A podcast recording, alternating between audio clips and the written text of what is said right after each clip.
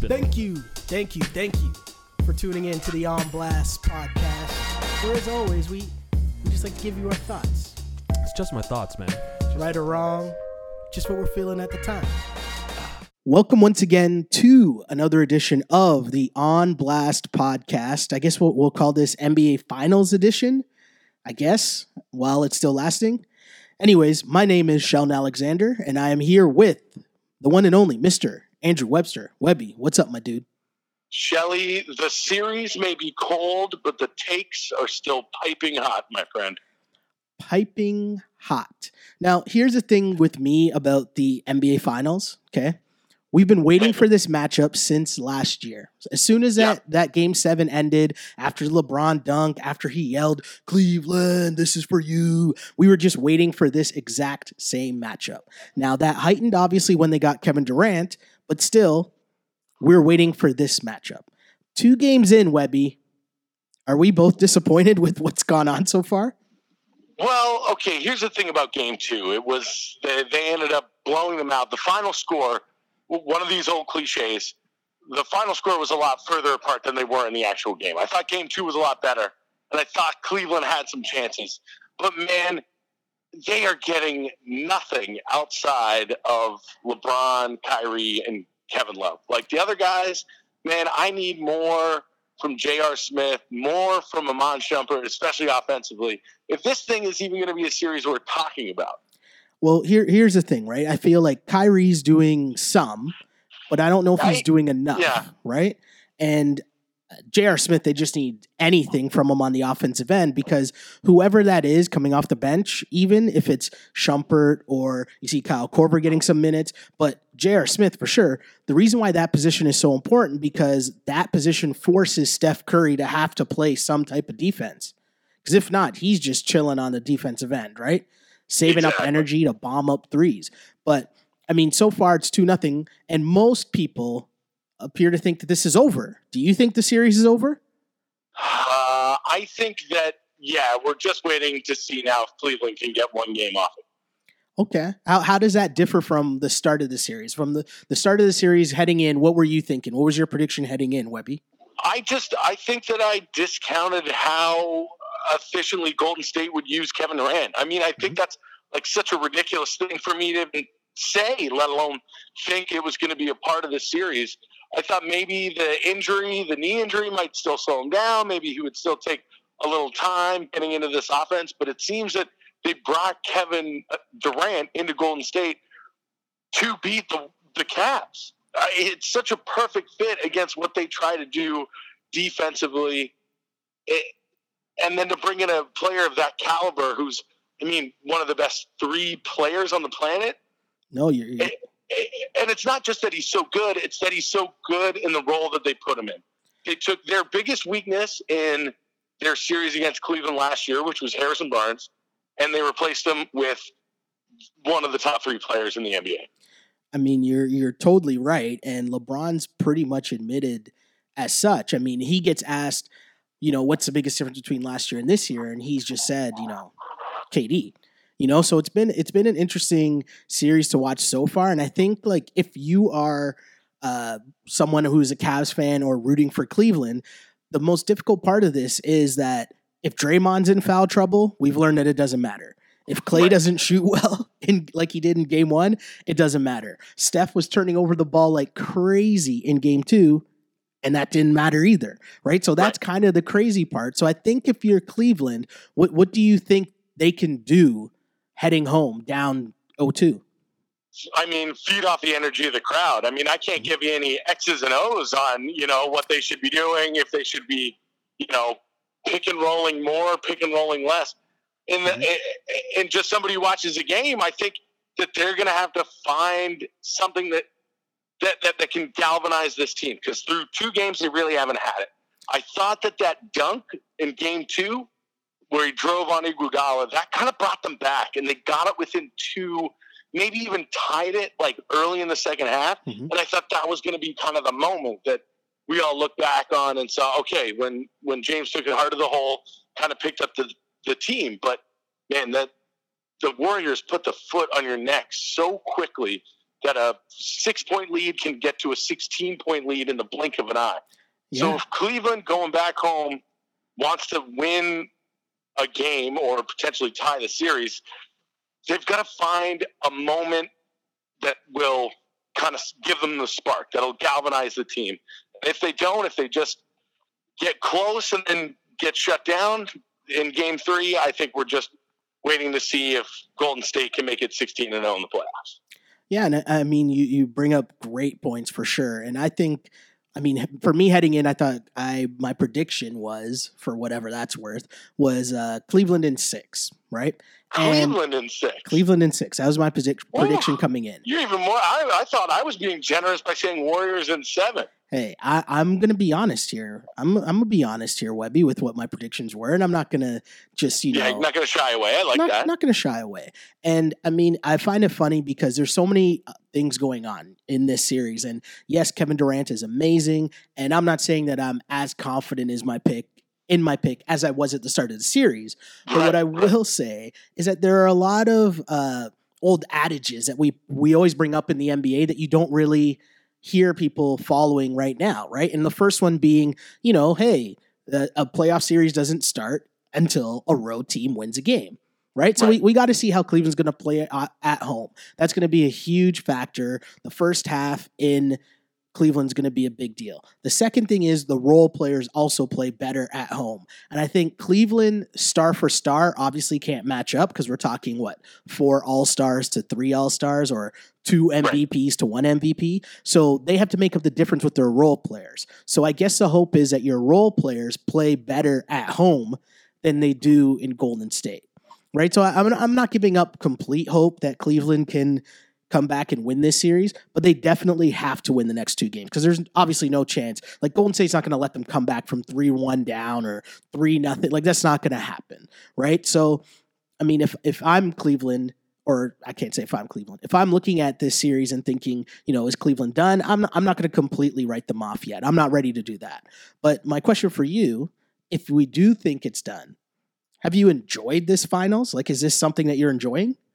Uh, no, I think I, I'm one of these people who thought the regular. uh, This was one of the best regular seasons that I can remember in, re- in recent NBA history. Just in with the crazy uh, MVP race we had, and we had some really cool young teams and and, and stories throughout the league. I, and it's just been absolutely anticlimactic. I mean, there's been a couple of. I thought that Wizard Celtics series was good, It's all right. and it looked like Game One of Spurs Warriors. That series was going to be a classic, but it's just everything's broken wrong for this playoffs, let alone this finals. I mean, if Cleveland can't come back, of course, if they tie it two-two after two games in Cleveland, then I'll be changing my song here. but just based on the all the games that we've had up until Game Three here, that goes tomorrow night or Thursday, Wednesday night. Wednesday. Wednesday night. But Wednesday uh, night. up until game three, yeah, it's been kind of a it's been a kind of a real letdown from uh, what I thought was an awesome regular season. Yeah, I mean that's kind of been my question because I've noticed, and, and I'm sure all basketball fans have been like this in this era. You got like your multiple chat groups, you got like your text chat groups, you got, and I was in like mega arguments in like two different chat groups because I was rooting for Cleveland in this series, and everyone else is just like on Golden State. And I guess my question to you and to our our listeners as well would be, I don't understand that if you're not a Warriors fan which we know most people aren't, right? Most people that don't live in Golden State aren't. So if you, you you're not a Warriors fan and you're not a LeBron hater, how are you enjoying this series? Like, what is fun about watching a team that obviously has way more talent just run another team out of the gym? Do you know what I mean? like, I thought we normally uh, like the and a lot of underdog people- story. I, and I don't blame them for this. I don't blame anybody for enjoying the NBA, what team they root for, what kind of style they they Mhm. play.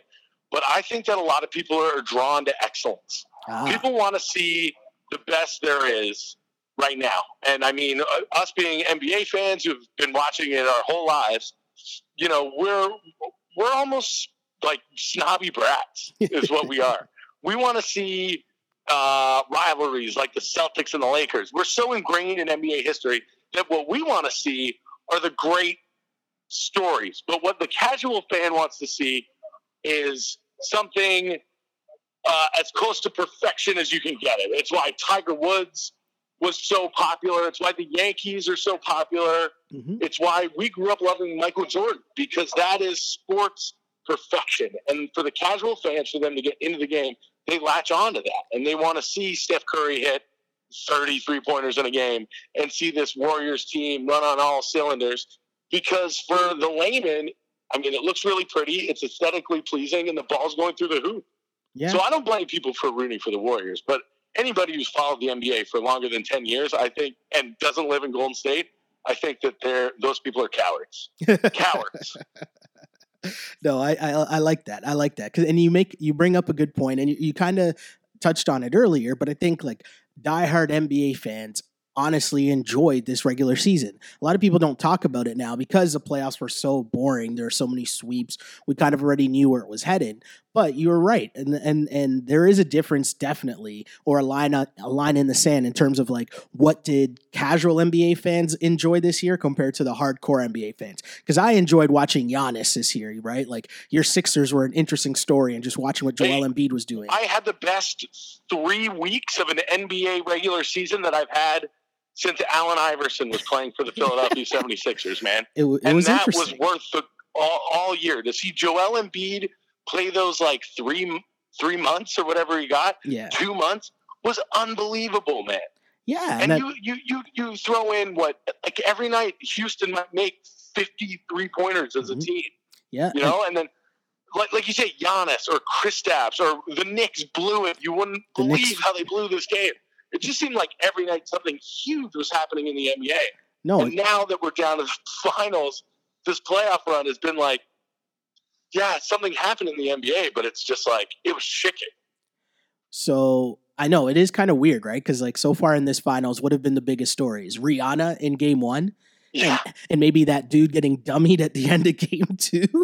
yo, like- that was crazy, man. Yo, that goes to show you that whether you're poor or rich, it doesn't matter. You get enough liquor in you, and you're gonna act like an idiot. Well, it's funny you bring that up. Like, did you see like my guy's excuse, like, or what happened? Someone No, tracked no. down that dude and found out found out like what was going on. Like they interviewed him after the game and like actually took a picture of so if you go on Twitter, I forget who it was, let me try to find it right now. But they tracked down the dude who was like the punchy or the guy Yeah, giving the other dude the business.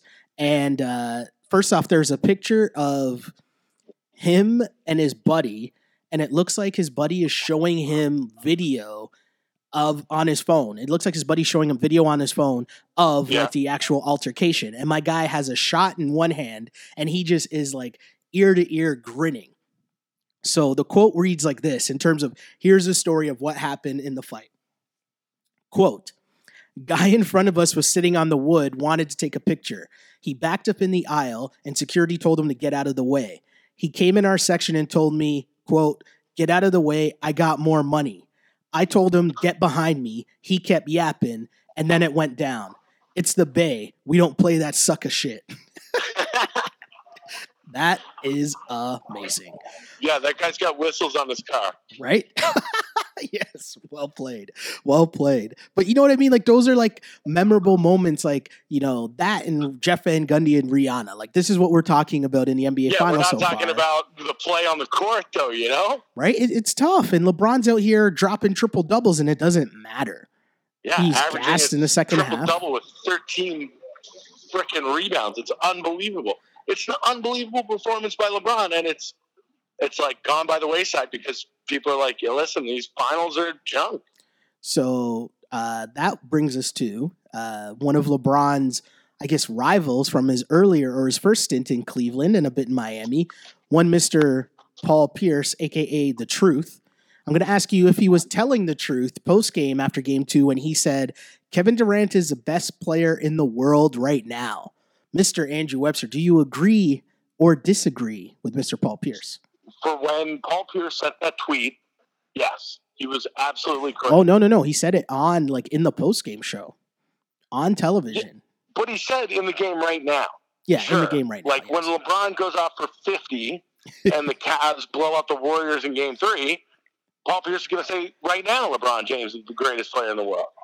Isn't it just so funny though, like how day to day the conversation just keeps switching? Do you know what I mean? like, I lo- what I love between with, with, that going back to the Paul Pierce thing. Yeah. What I love with that tweet, and you saw obviously the Area 21 with all those Celtics guys. Oh yeah. Uh, I love how much they hate LeBron. Oh, they're still salty. Oh, for sure. Oh, they cut Ray Allen out of their life because he went to go to LeBron. Oh yeah. Oh yeah. And like that was a part that in this whole discussion, I guess today being Tuesday or what's today, Monday, the day after game two, when Paul Pierce makes these comments on ABC postgame, right?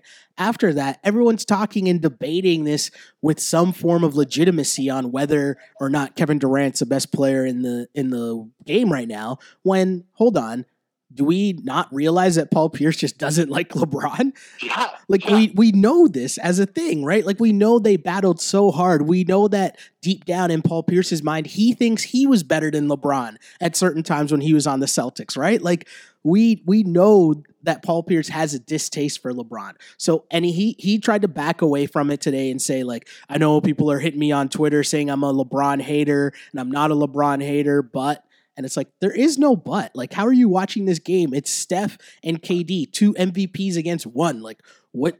How is that going to make you think that LeBron is worse? Like, what if you switch LeBron and KD? Like, look at the passing that takes place on Golden State and just imagine if LeBron was on that team as well. Do you know what I mean? Yeah, like, here, it's so crazy. But here's the thing with the finals through two games is that if you switch them, it would be the same result. Oh, for sure. You know? Definitely. Definitely. Definitely. Definitely. But I think what what I think happened was that throughout the regular season and the playoffs, everybody, um, basketball fans and everything out there, saw Kevin Durant going to the Warriors and automatically assumed that he wasn't the level of player that we thought he was because he went to this great uh, the team that he couldn't beat.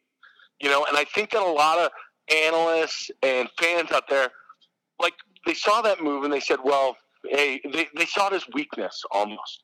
Hmm. And while I don't agree with the decision and whatever, I, I, I count myself in those people who think that that was a bunk move. But here's the thing: it's like it doesn't take away from how great Kevin Durant was, and we had Kevin Durant up there with LeBron James Mhm. two years ago, three years ago, and now I don't think it's that crazy to put them on the same plane, and especially after games one and two, to say that KD is playing better than LeBron. Yeah, I mean, it, it's still tough for me. I still think that if I'm listing who's the best player in the game, it still has to go through LeBron first. But I mean, you're you're right. It is it is close in terms of an argument. And you, you mentioned, you know, the whole decision by KD to leave, and for me, anyways, that's always going to be one of the reasons why I can't like as a fan. And again, we've talked about this before. How I like to separate things sometimes in terms of like a critical thinking, like NBA writer, producer, or whatever, and then like as a basketball fan, right?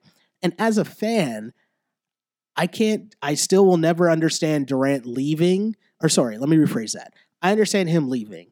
I just don't understand the thought process of you're up 3 1 against this team, you lose, and then you join the team that just embarrassed you and came back from 3 1 down. Do you know, like that's a part I will never be able to understand. And then once, you know, going back to what you were just saying with uh, the Area 21 conversation with the Celtics team, where we found out from Kendrick Perkins, he confirmed the fact that, you know, Golden State and Draymond especially were recruiting Durant for the entire season, right? Leading up to Oh yeah, right? So like you you hear those things, and I've said this before. I will always find it like we'll never know the real story, and I wonder if Durant really knows the real story. But I would love to know what was going on in his mind if he's already thinking that there's a possibility that he could leave and go to Golden State.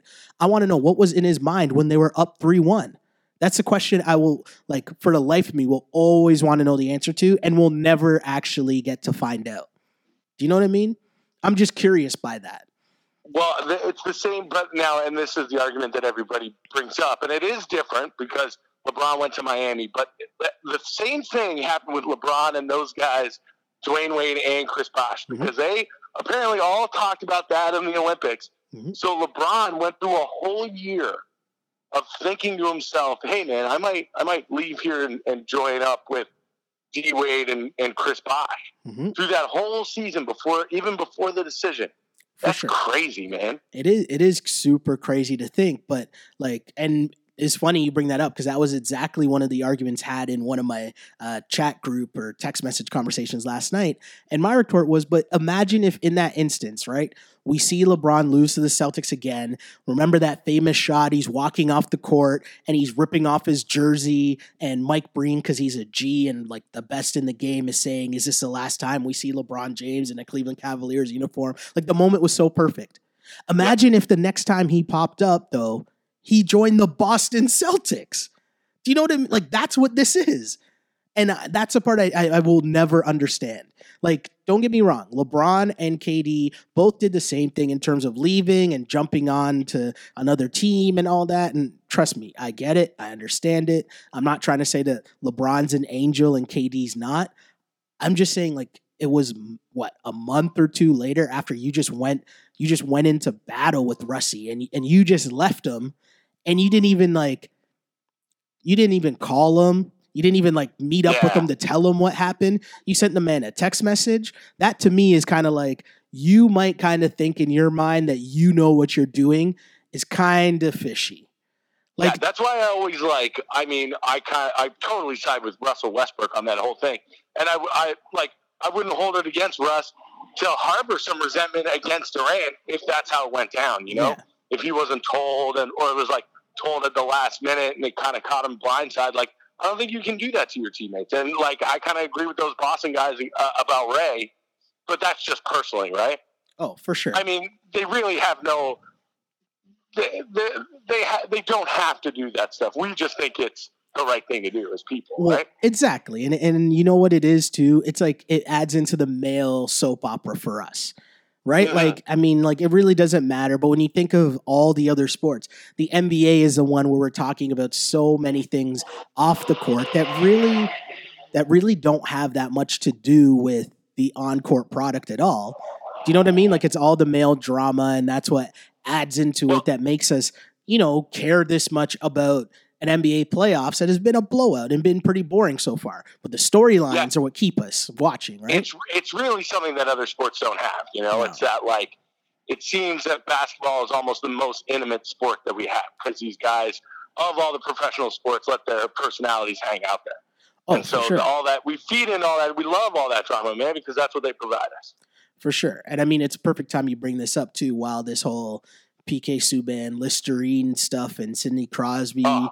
is going on. Like it's so funny because I'm like, like me and you, I feel are the same in a sense that we are ingrained in like the American sports culture as well, and sort of yeah. seeing how they cover stuff. And what I'm finding with this PK Subban, uh, Sidney Crosby thing is the Canadian hockey media is struggling so hard with how to cover this story do you know what I, like? It, it just feels it just feels so funny to me because the You've way never seen anything like it in the NHL. But but it's just the way that it's just another example of the way that Canadians cover hockey is so different than how the Americans cover sports. And again, I'm not going to say one is better than the other, even though I might enjoy one is better than the other. Right. I'm not going to say that yeah, what I like is better than the other. I'm just acknowledging just how different it is, right? And like it's it's just a perfect example because they seem so confused, right? You have the same elements right there in terms of everyone's reaction is, oh, either PK needs to shut up or it's, oh, he actually has a personality. He's giving us something to talk about. Right. And they don't know how to handle it. I've just found that funny. But I mean, what I like too is how unprepared it seemed that Sidney Crosby was for all that trash talk. Oh, you oh, know, yeah. it really seemed like PK got the better of him and the Penguins with that whole Listerine thing. Well, the thing that's so funny to me is that like obviously PK was joking around because like he's not if Crosby's like cussing him out, he's not going to tell the media what Crosby was actually saying, so he just no, says something dumb. Right? He just says something dumb like, "Oh, he told me I had bad breath." And then the media runs with it as if it's like a real story. So then he's like, "Oh, okay, I, I guess I'll like run with this. And they're asking Crosby like if he actually said that in like a ser- and like he's forced to actually seriously answer the question of whether he told that, PK he had bad breath. Like parking your car, getting out, pitching a tent, and living in Sidney Crosby's head because he's not used to answering these types of questions. He never gets asked stuff like gets asked about stuff like this, right? I mean, it's always you know, hey, what did you do well out there? What you uh, you know, how's your knee doing after taking that shot or whatever?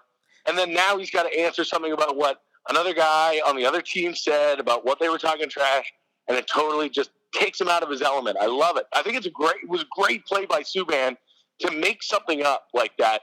Nothing too crude or uh, something funny and dumb and silly, and just it worked to perfection for him. I think. But it's also just like the thing that I keep thinking is getting uh, messed or missed in this whole story is the fact that PK kind of in a sense is covering for Crosby. No? Like he he No. made up no, but I'm saying no, like no. I'm saying I like he he I made up this bad breath thing. But I'm saying Yeah, like he, ahead, he made ahead. I'm saying like he made up this bad breath thing as just like, you know, like a throwaway, like a joke. Oh yeah, he told me I had bad breath. When really who knows what Crosby's saying? He's probably cussing him out or whatever. And PK's not gonna really say what it is, but I'm saying like like he it's not like he came up with this and like this is how I'm gonna trash talk him. Like, no, it's a joke and he's just being oh. silly. And then like, oh no, this is what PK said you said, Sidney. Like, did you really say it? And like, See, I don't think you're giving PK enough credit. I really Okay. don't. I really Okay. don't. I mean, because PK could have just said, "Yeah, you know, it was just trash talk on the ice or whatever," but he said this thing that was like weird and out there, and he knew it was going to get picked up. Right? Yeah. He must have known that Yeah. something like that was going to get talked about, Yeah. and then they bring it to Crosby, knowing that he's to they're going to bring it up with the other guy who was talking. I, I thought it was great, like just mental games by PK. no, it is interesting. And you're right in the sense that, I mean, uh, we know he had that big story on E60 a couple weeks ago. So, you know, this might be a chance for him to really make a splash, especially in the American market where he's he's trying to to build his brand and kind of blow up a little more. So, I mean, maybe you are right. Maybe he is just a master uh, media manipulator, let's say. Right? Oh yeah, and, he knows and how to play what the he's game doing. for sure, man. Look how we all look. Look how we all see that trade that Montreal made, and Montreal. Mm-hmm. in that trade got back a really good player, like a world class defenseman, For sure. and but like, hey, whether he does it consciously or not, like we all side with PK. You know, and it's. I think he does play the media extremely well. He doesn't come off too corny or too insincere. Like he, he, he's a perfect media personality for this league. Yeah, I And mean, just- I mean, he- hey, one of his skills, I think, is is the way is the way that he handles the media and handles himself off the ice. I think it's a huge benefit for him and the team that he's on. No, it it is interesting, and I, the one thing I will say though is there is a big difference between we, right, as in like the things that we appreciate within the media and all that, and they, as in like Canadiana and you know good old Canadian boy and blah blah blah and all that, all that. uh What's a coded language people like to use, right? Like to me, it's Right. sports and it's fun, and like we're talking about Listerine instead of talking about like you know X's bad yeah x's and o's or bad refing or like you know uh goal challenges and like all the other dumb stuff that ends up like making hockey headlines right like at least this is something fun and it's like showing personality and like i, I enjoy it i enjoy it Oh yeah, But I me mean- too, for sure. He makes he makes the Preds just so fun to watch and follow, man. yes him And, and, for a defenseman to do it too, that's crazy. for sure Like a guy who's not really involved in the play to a casual fan. Mhm. Like the the fact that he has the star power that he has, and he makes the the team in, an interesting follow is, is great.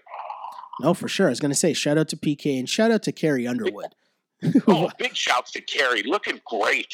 Yes, I'm in, I've been enjoying her uh, Instagram feed and her uh, rendition of DJ Khaled. I've been enjoying that a lot. So Here's uh, my thing, okay? How okay. old is Carrie Underwood? I'm not sure, but I have this machine in front of me. I think she might be younger than I am, and I'll I won't lie to you. I won't cheat myself. I'm turning 33 on Wednesday, That oh, on and I Wednesday. I think okay. she's younger than me. that. But um, what's weird is that James, uh, not James Neal, uh, Mike Fisher, Mike Fisher, Yep. right? yep, your boy Mike Fisher. I think he's a good like 10 years older than her. To be honest, I'm not even sure how old Mike Fisher is, but I can look that up. I think up. there's a good age disparity, disparity there. And you know what I say to that? Good for Mike Fisher. Oh, shout out to Mike Fisher. That's a, Big that's shout. that's Big solid work. to the boy. So Carrie Underwood was born just like a wise man named Sheldon Alexander. Carrie Underwood was also born in 1983. Carrie Underwood is Oh. 34 years old. Okay. Yes, and Carrie's looking good for 34. yeah, Car- yeah, she is. She's doing well. Yes, she is doing. Takes care of herself, that girl. She is doing very well. Um, also doing very well though. If we get back to the the National Basketball Association right now, Yeah. I mean, maybe it, maybe the NBA isn't doing well. I'd like to get your opinion on this though. Is this fair? Like, if Golden State runs Cleveland out of the gym, is this good for the NBA? Well, here, it like, of course it is. Oh, Of course it is. Because the, the NBA is, is the winner here. okay. Uh, absolutely. Like, no, you know what? Nobody's not going to watch next year because of the Warriors. People are going to watch more because of the Warriors, I think. Okay. I think it's bad. I, I think it's good for the NBA. I think it's bad for the rest of the league. I think Ah. those are two different things, right? The NBA doesn't care. They're raking it up with the, the Golden State TV deals and what they're doing on the like in, in the playoffs, and they love this quest to perfection and everything. Mhm. NBA's not hurting. It's the rest of the league, man. It's the small market teams again Uh-huh. and it's like a- a- and it's a constant struggle and to figure out how how can they make an evil an even playing field but it's also something that the nba is like almost been known for through throughout its history i mean you get teams that dominate for a couple of years now i'm not one of these people that think that the warriors i hear that the warriors are going to be in the nba finals the next seven years eight years Yeah. that's not going to happen all right Yeah. Something's going to happen. like, the you are team's going gonna get these up. little dynasties, and I- I don't think it's bad for the NBA, but I think it might be bad for the league because they've got to now try and play catch up and figure out how they can create a team as good as the one they have in Golden State. So I was gonna. So my follow up to that is then what is the answer if you are one of those teams, or even if you're one of the free agents, you know, like one of those high level free agents, you know, like Paul Pierce, or you know maybe even uh, we've heard Paul George might be available, or Jimmy Butler might be available, Blake Griffin, you know, like Melo might be available. If you're one of those guys, you know, kind of one of those dudes who can switch the balance of power, or like take a team from being you know, a low level uh, playoff team to being a serious contender. What is your mindset going in? Are, are you going to take the money as a player, or are you going to try to team up with another star? Okay, as a player or as a As a player. team? We'll start with the player first. As a player, what would you do? So as a player right now, uh, if I was chasing a ring, if I was somebody like a Carmelo who who wanted a ring, I, I, I'm I'm trying to figure out the best situation I can get in. Okay. And if it's Golden State and they'll still pay me a lot of money and I can win the ring, that's where I'll go. Really? Okay. Uh, yeah, absolutely. You got to go to where you think you have the best. I, I wouldn't be shocked if if next year the Cavs retool and bring in, and bring in even more good players somehow, some way. yeah. One you of my know? one of my buddies for a team. saying. What I think you should do, what the smart thing for a team to do, Mhm. Is hire Sam Hinkie as their general manager and take the next four years and and and completely rebuild. No, seriously, man, like that Golden State team, like we said, they're gonna be like those guys are in their prime. And if I'm a team like, for example, let's say the Knicks. Mhm. If I'm a team like the Knicks, I'm not even trying. Hmm. I'm trying to get as many draft picks as I can and try to build up as many young assets as I can and wait it out and build for the next four years down the line rather than next year. See, You know, now if Cleveland can can retool some things around and and see if they can bring in good players at a low cost and try and build a super team, then God love them. And if you're a team that thinks they can bring in those kinds of free agents, make those kinds of moves, God love them. But if you're a team like, oh, say the Raptors, I'm blowing it up, man. I really am. And I think that there's going to be way more teams that try. I think the race for the number one pick next year and the year after that is going to be nuts. There's going to be a lot of bad teams. So we'll get to the Raptors in a second, but you bring up an interesting point because I was thinking about this too, and and I kind of I kind of agree with you, but I also like like to look at it in terms of if I was like the Lakers, just because of the the aura of the Lakers, let's say, right? I'm trying to get stars now, and I'm going to try to match up with Golden. Like I'm trying to get in this race somehow. I'm trading my young Sure. bucks. If you and I'm the can, Lakers. If you think you can build a team as good as the Warriors are put together right now to win in the next year or two, For sure. And I think the Lakers are a team like if I'm the Lakers. attract those kinds of players, right? Yeah, if I'm the Lakers, I'm trying to get Paul George and Melo next year, right? Like that is my move that, and I'm not giving up my first pick. So conceivably, they could still have, let's say, Lonzo and uh, Brandon Ingram. Everyone else is everyone else is a tradable asset. Yeah. I get Paul Pier- I get Paul George and I get Melo, figure out the rest of my roster. That would be a move I try to make, right? Also, if I'm the Knicks though, I would try to keep Melo and I'm keeping Porzingis and I'm trying to bring in one of those stars. Maybe I'll try to convince Paul George to come. Maybe I'll try to trade for Jimmy Butler. Like if one of if I'm one of those big market teams that could actually attract free agents, then that's what I'm trying to do. If I'm one of those small market teams, namely like the Raptors, I think I might blow it up because you're you're it's fool's gold. Like how are you trying to beat LeBron? And I mean, that's not going to happen. But what realistic chance you even have of beating LeBron when you know he's going to re up, especially if they get blown out in four straight? But then we're not even talking about the Warriors because if this is what's happening to LeBron's team, how are you even touching the Warriors? I think you're right. I agree with you. If you're a small market team, you kind of got to, you know, just sell, sell, sell. Hope you get draft picks. Hope you're drafting the next LeBron or KD or whatever and just building assets. I think that's the way you got to go which kind of leads So us what- to the Raptors. What what would you do if you're the Raptors? if I'm the Raptors, I, I blow it up, right? I, I'm completely with you. I mean, I, I think that I, for I think what they will do is I think that they'll let Lowry walk. I think that they'll probably pay Serge whatever they like as much as they can, Mhm. and try and roll back a team that can make the Eastern Conference Finals. Now you got to replace Lowry with, you know, pieces. You know, hopefully you replace uh, Lowry with a bunch of good pieces rather than having one really, really good piece. You can surround DeRozan with some more, you know, good players rather than I don't know some of the scrubbies maybe that might be around him now. Like if you can get rid of JB and and and I think Serge and Demar are worth building around because I don't think Masai wants to Hinkie it and blow it up. So Yeah. uh, what we want them to do and what they will do, I think, are going to be two different things. Is what we're going to see over the next like couple months. Exactly, I totally agree with you because I think that I want them to.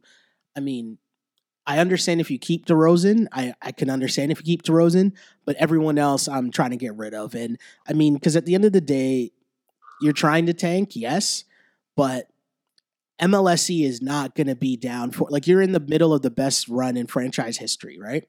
Yeah. There's no way you're going to be able to sell to them. All right, DeMar DeRozan's still in his prime. We're going to sell off and try to start rebuilding.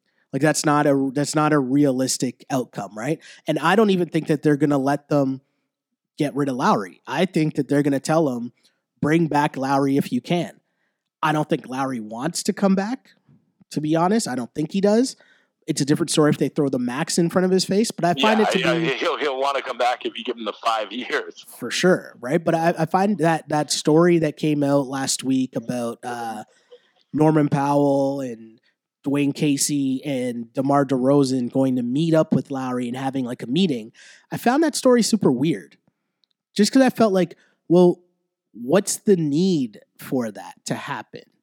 Like, I get that him and DeMar are boys, but they could just talk whenever, right? Like, what's Right. the need of like Dwane Casey sitting down with Kyle Lowry, right? Like, what is he telling you that you don't already know? Like, that seems to me like they kind of think Lowry isn't coming back. And so they need Casey to kind of try to smooth some things over, try to like suck up to him a little more. No? Yeah, I completely agree with you on that. I think that the Raptors are really scared that he is going to walk. Where where would you go if you're Kyle Lowry? Let's play the other side of the fence. Uh, I think that if Chris Paul doesn't go to San Antonio, I think you go to San Antonio. And if Chris Paul does go to San Antonio, then Kyle Lowry goes to the Clippers. The clip show. Yeah. That'd be super interesting. That would be super interesting. Uh, now, my question is okay, so LeBron Mhm. is on a one year deal. Oh. Is he still on those short deals? I think he is, isn't he? He's on those one and one deals or whatever. I'm now, LeBron sure. has been known to leave Cleveland. Oh, no. If he does go, if for some reason, I know it's very unlikely and you can't really see it happening, but if he does go, where does he go? Um, I always thought If- they would team up and go to the Clippers. Where would you go? You'd stay in the East, right? yeah, I guess he kind of. That's why you wouldn't go anywhere if you're LeBron. You make people come to you. Do you know what I mean? Because unless you're unless you leave, you're leaving to go to uh, the Knicks, and Chris Paul is coming with you. Yeah. Do you know what I mean? Like, other than that, I don't see a scenario where LeBron leaves again. I just think Yeah. there's too much like last year was too great. The story is written so perfectly that he came back and brought them a championship. He had the quote the other day where he said, you know, uh, he's not in the business of trying to prove people wrong anymore. Do you know what I mean? Like he he kind of he won. Yeah, he's still trying to chase Mike. Yeah, he's trying to get there, but if his career ended tomorrow, LeBron James is still going to go down as a top what three, two. You'll even have people trying to say he's the best player ever. Do you know what I mean? So I don't I don't know Which if he. ridiculous. Young people. Those are young people shouting. Hey, I, I agree. I agree with uh who was it yesterday? Damon Stoudemire. Damon Stoudemire tweeted about the Paul Pierce thing, and he was just like, "So last week people were comparing LeBron to MJ, and this morning they're saying KD's better than LeBron. Keep MJ out of these generational discussions." seriously, seriously. But it's the same thing as like my dad. Like, I mean, my dad for the for his entire career Mm-hmm. was one of these guys who said that Bill Russell was better than Michael Jordan. Okay. Yeah, yeah. Like, you know, Yeah. and he just he was like, yeah, Jordan's best guard, but he's not as good as he'll never be as good as Russell. And we think the same about Jordan when it comes to LeBron and Kobe and these young kids think that LeBron is better than Michael because they never grew up watching him. You know. For sure, and I'm, I, I mean, Mike is the guy for me. I mean, I'm of that generation of where Jordan is the god.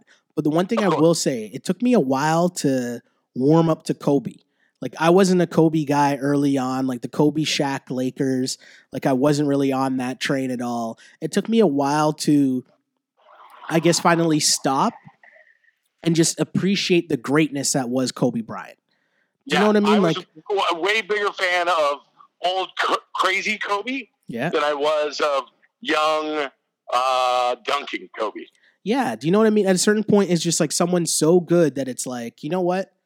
I'm gonna just stop and enjoy what's going on right now because it's just Yeah. not worth it. And I, I and I feel like over the past two years, I've gotten to the same point with LeBron, where it's like, you know, I wasn't rooting. For, I didn't like how the Miami thing went down, so I was rooting against him every single year he was in Miami. But the whole story, and I know that it's such an easy narrative. He came back home and his he's trying to bring back Cleveland the championship and all that. Like I know that that's an easy narrative, but along the way, just watching him even play that first year against Golden State where they lost, and it was just him by himself because Love and Kyrie were out. Sitting there and watching him in that series, just like almost well, he won two games with basically me, you, Delly, and Tristan and Shump. Yeah. Do you know what I mean? Like that was crazy. And then obviously what he did last year, it was it was to the point where it's like, dude is hater proof. Like we got to sit back and just enjoy the greatness that's in front of us. And maybe that's my maybe that's my issue with Golden State. I don't know. Like Steph's getting all this praise a little too soon. Like Steph's been on the scene as a superstar for what three years. You know, it's a little too soon to have like these like best ever combos or like better than LeBron combos and all that stuff. You know, like I feel like you got to wait on that a little more. That's very true, and I'm completely with you. But we live in a world of 24 hour sports news cycles, Mhm. so you got to have Skip and whoever yelling about something. Shouts to Skip and Stephen A. Shouts to Skip and Stephen A. Too funny, Webby. Um, I was going to ask you. We were talking about it a bit uh, before we got on here. Are you ready to just be in baseball mode? Ooh, well, like, the- uh, Like the finals could my end. team, the Philadelphia Phillies, are in dead last. um, and unlike the uh, NBA or even the NFL or hockey, Uh-huh. one uh, early draft pick is not going to turn around your franchise. Do you But, know what uh, you're, you're yeah, I'm in thinking? baseball mode. I mean, it's it's very laid back. What I'm more interested in is I'm in football mode already, fully. Already, I'm reading reports from uh, Eagles OTAs. I'm studying our draft picks. Uh, I'm looking at the preseason schedule. I'm uh, I, I, there's only 94, 93 days left until the start of the football season, and I can't wait. That's what I'm invested in right now. that Webby is amazing.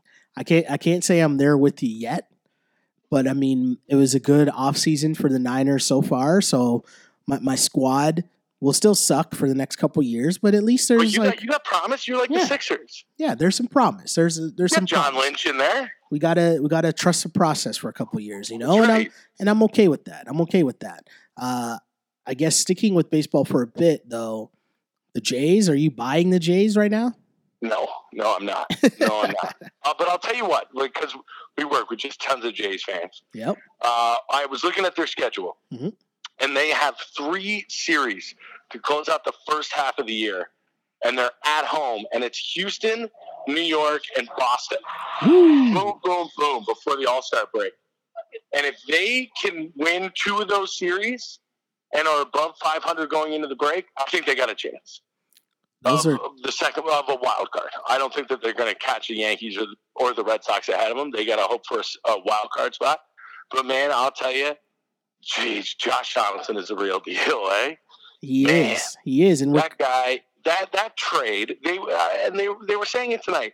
That's the best trade in Jay's history. No, I mean, it's got to be up there. I mean, Brett Lawrie, it was always amazing to me how much Jays fans every single season at the start of the year would be talking themselves into, well, you know, maybe this is a year that Lawrie breaks out. He figures it out. He stays healthy. And I was just like, what, what are you guys seeing that I'm not? Like, I don't understand. And then to think that you not only traded him, but traded him for the MVP, the bringer of rain. Like this dude is just a beast, a dude that loves the moment, a dude that is like like a franchise dude right now. And Yeah. you're going to come to this point in a couple months or maybe in a couple weeks actually where you have to make a decision on whether or not you're going to lock him up long term or if you're going to kind of cut bait and start selling.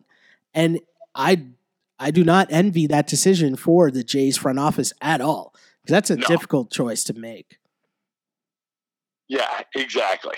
I mean, that is. ugh. I mean, because for me too, no matter what, I, I'm always going to be, and I would be a terrible GM because I just want to sign everybody and give everybody the money. But Yeah. right, like I'm always going to be the the dude that says, "Hey, I want to keep at least one star power dude around to give my fans a reason to at least say, hey, you know what." My team might suck, but I'm going to come to the ballpark every day because I get to watch blank play. Do you know what I mean? And Well, that's true, but uh, baseball is different, man. It's like you've got to have the players, Mhm. obviously, but the future of your team really depends on who you have in the farm system and who you can, uh, like who who you can build up. You know, and, Mhm. and if and if you are confident in your farm system, then getting rid of a guy like Donaldson with how much money he's going to make on the open market might be smart. And like the Jays have Vlad Guerrero Jr., man, and he is a monster. He's coming. He's coming up the pipeline. He's coming. It's it's crazy to see. I'll, I'm interested to see how that is all gonna play out. Um, I mean that that's that's gonna be a great topic and something to follow for sure in Blue Jays land. Uh, I'm yeah, gonna switch. I tell you, if you if you bought a Donaldson jersey, you got to root for him to just mash and the Jays to win.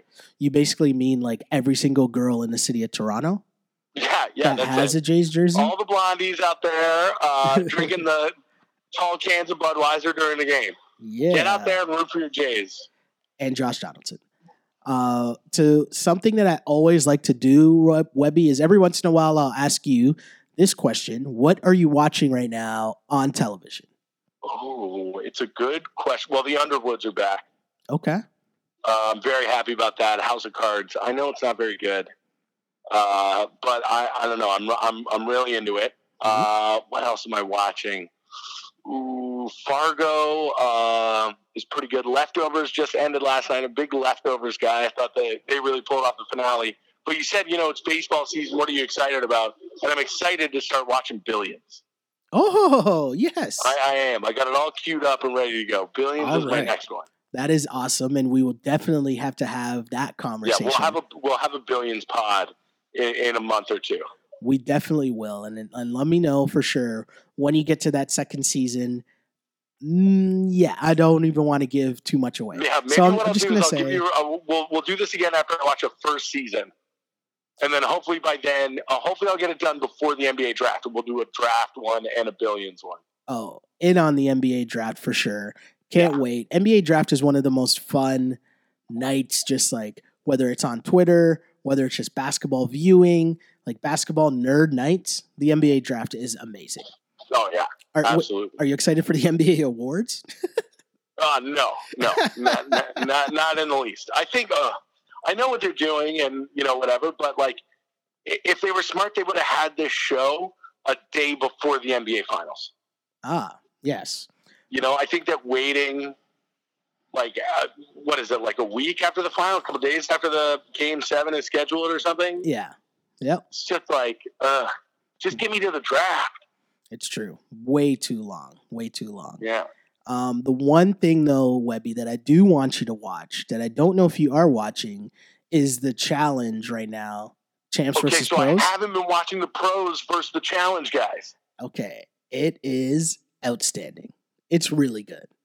It's Okay, really good. okay, I got, but they don't live in the same house, right? They're not like screwing. They do no, no, no. They're definitely not. At least not yet. And I think it's what three episodes in so far, and it's a short Okay. season. Like it's only six episodes, so it's a really like short season. It's not like going to take up that much of your time, but I will say it doesn't have like the uh the house drama in terms of like you know people hooking up and whatever because i feel like they probably taped this whole season in maybe like a week or something that's what it feels like to me because you don't really see them like sleeping or like right. waking It's up in the morning or anything. Yeah, it's just challenges. Uh, but I will say the breakout star in terms of drama is Lolo Jones. Really? She is a firecracker. She is just causing ruckus. She is like not a team player. She is just like causing so much trouble, throwing so much shade. Like it's outstanding. She's been a great addition to the challenge. I got to know if CM Punk is causing shit. He is. He is. He's been pretty good on the show as well, you know. And uh, he had a, his one big thing so far was he had this huge blow up with uh, Johnny Bananas, right. which right. was like floating around the internet and making its way around Twitter and Instagram and that and stuff. Where Johnny Bananas was just chirping him, calling him like a failure at everything he's ever done, and of course now he's gonna fail at the challenge too. Like it was very interesting, and it honestly looked like CM Punk was gonna punch him in the face. Nice. Well, that's what we're hoping it devolves into. That's what I'm tuning into these six episodes for. right? But no, it's it's been pretty good, and you got some like the biggest names are probably CM Punk, Lolo Jones, Shawne Merriman, Yeah, Um, like that. yeah, who like yeah. So I mean, it, it's it's interesting for sure, just seeing the dynamic between the two, and then watching the pros and how they adapt to, I guess, the mental game or the manipulation, let's say. That Yeah. has to go on in the challenge in terms of who you're voting in and stuff. That's been really exciting. It, it is highly recommended. I will say that. All right, I'm in on it. I'm in. All right, Webby. I think you know that, that was a pretty good pod. We're pretty good. I think we're good. Yeah, man. We're good. I mean, maybe we'll look for the Cavs to extend the series, or maybe it'll be Fingers a quick series. Fingers crossed. Fingers crossed. But if the Cavs do extend this series and the series becomes longer, we'll definitely do something to wrap up the NBA season. Maybe even hand out our own awards before the Ooh, I NBA like that. awards, right? Like maybe that might be a thing. Come up with our own awards as well, something like that. But I mean, until then, I am Shell Alexander, and you can find me on Twitter at Shell Alexander. Yeah, get me at a Webster 84 for all the fire tweets. All the fire tweets. And as always, this is the On Blast podcast, unpolished, unapologetic. See you next time, kids. blast. My whip drop like bitches' asses. Cargo, ready to package. Paid up. I see haters watching, so fucking turn it up. Let, let these bitches drop